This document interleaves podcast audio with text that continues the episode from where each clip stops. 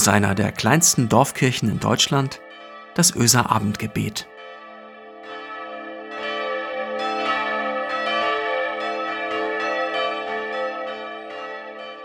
Einen schönen guten Abend, herzlich willkommen zum Öser Abendgebet.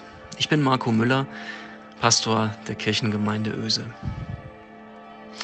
Es ist einmal mehr ein Blick in die Geschichte, der mich heute zum Nachdenken anregt. Und zwar zum Nachdenken nicht über die Geschichte, sondern über das Hier und das Heute und das Ich selbst. Wisst ihr, was an diesem 7. Dezember für ein Tag ist? Ein Jahrestag der Weltgeschichte schrieb.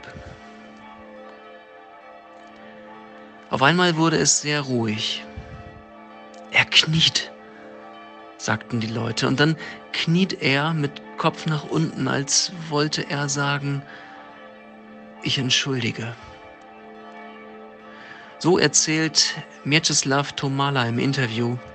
Ich verlinke euch das Interview zu YouTube weiter unten. Man spürt Mieczysław Tomala noch immer ab, wie bewegend diese Sekunden gewesen sein müssen.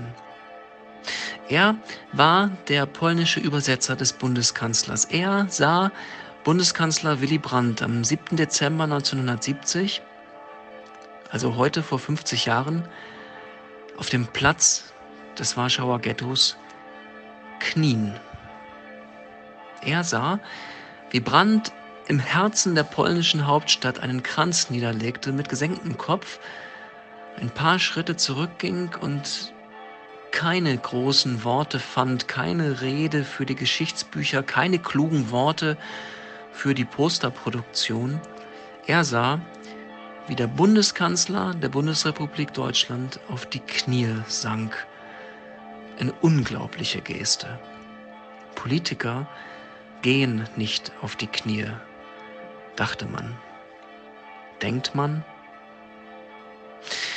Nur 27 Jahre vorher hatten die Nazis genau dort im Herzen Warschaus den Aufstand jüdischer Ghettobewohner niedergekämpft. 40.000 Tote. Kaum ein anderer Ort wurde so sehr zum Symbol für das Schicksal deutscher Juden im Zweiten Weltkrieg wie das Warschauer Ghetto. Und später erklärte Brandt, er habe all das nicht geplant diesen Kniefall. Er habe aus Intuition heraus gehandelt. Er habe nicht anders können. Er, Brand, der in den dunkelsten Jahren unseres Landes selbst ja Teil des Widerstandes gewesen war. Die Reaktionen in der Heimat waren alles andere als homogen. Im Westen Deutschlands. Neben mancher Unterstützung musste sich der Bundeskanzler vorwerfen lassen, ein Vaterlandsverräter zu sein. Manche wollten ihn hängen sehen, bastelten Galgen. Ist noch erstaunlich, wie manches sich in der Geschichte wiederholt, oder? Warum fällt es so schwer, auf die Knie zu gehen? Ich will dieses auf die Knie gehen heute verstehen als einen inneren Weg. Da passiert etwas Grundsätzliches im Inneren des Herzens, glaube ich.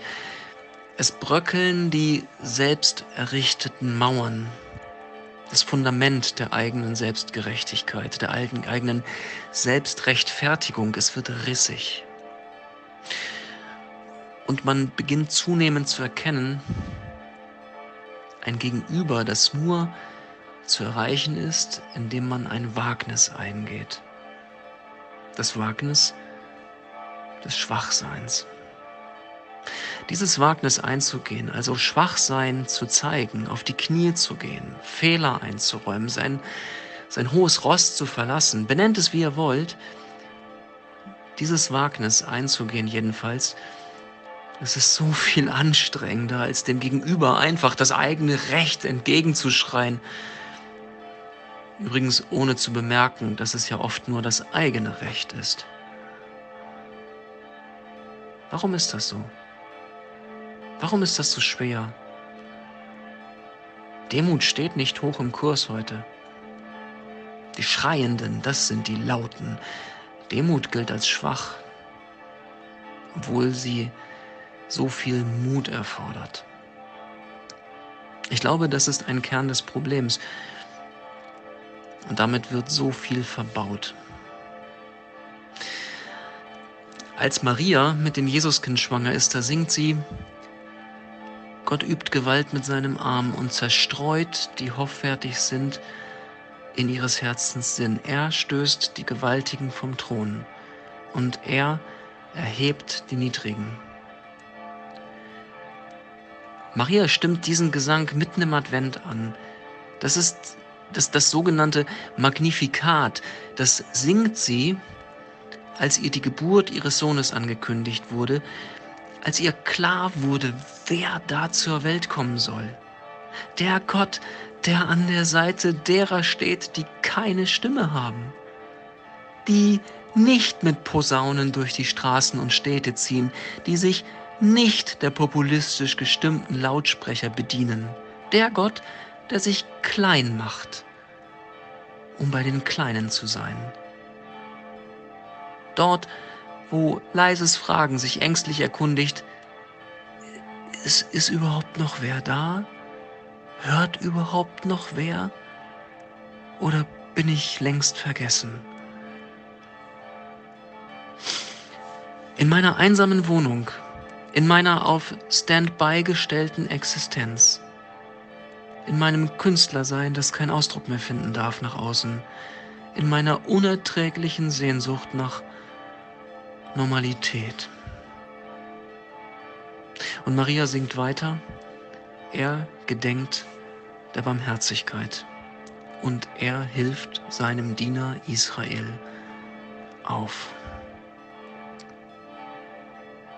Ihr vielen da draußen hört das und summt doch mit, leise, summt mit zu diesem Klang. Und vielleicht, wenn ihr wollt, geht auf die Knie.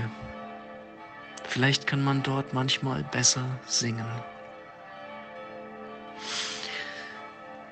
Lasst uns beten miteinander und füreinander. Gott, komm du zu uns an die vielen Orte, an denen wir heute zu dir kommen. Vor dir stehen, neben dir sitzen, bei dir knien. In die vielen Häuser und Zimmer, in denen wir uns eingerichtet haben. Voller Sehnsucht, voller Hoffnung voller Erwartung. Wir richten uns auf und wir warten auf dich. In deine Hände legen wir unsere Müdigkeit und unsere Sorgen, das ewige Hin und Her der Wellen, die uns drohen einzuschläfern, die den Blick in deine Herrlichkeit vernebeln. In deine Hände legen wir unsere Einsamkeit und unsere Trauer, die uns taub machen und mutlos.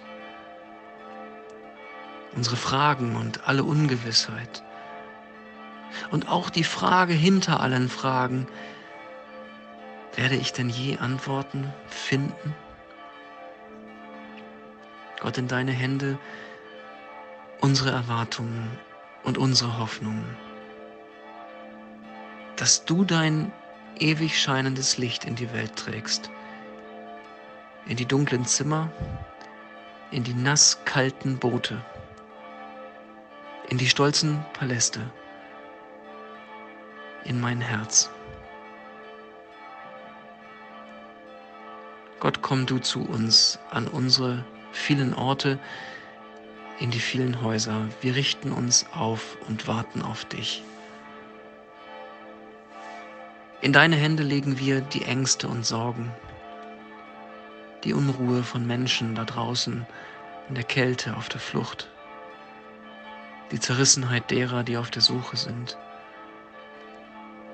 die vielen kleinen Aufbrüche und Hoffnungszeichen in der Welt, die leise, aber sicher aufbegehren gegen Lautsprecher und Einfachredner. Die kleinen Schritte des Friedens. In deine Hände legen wir die leisen Kniefälle in den Familien und Freundschaften und Beziehungen komm zu uns. Wir richten uns auf und warten auf dich. Amen.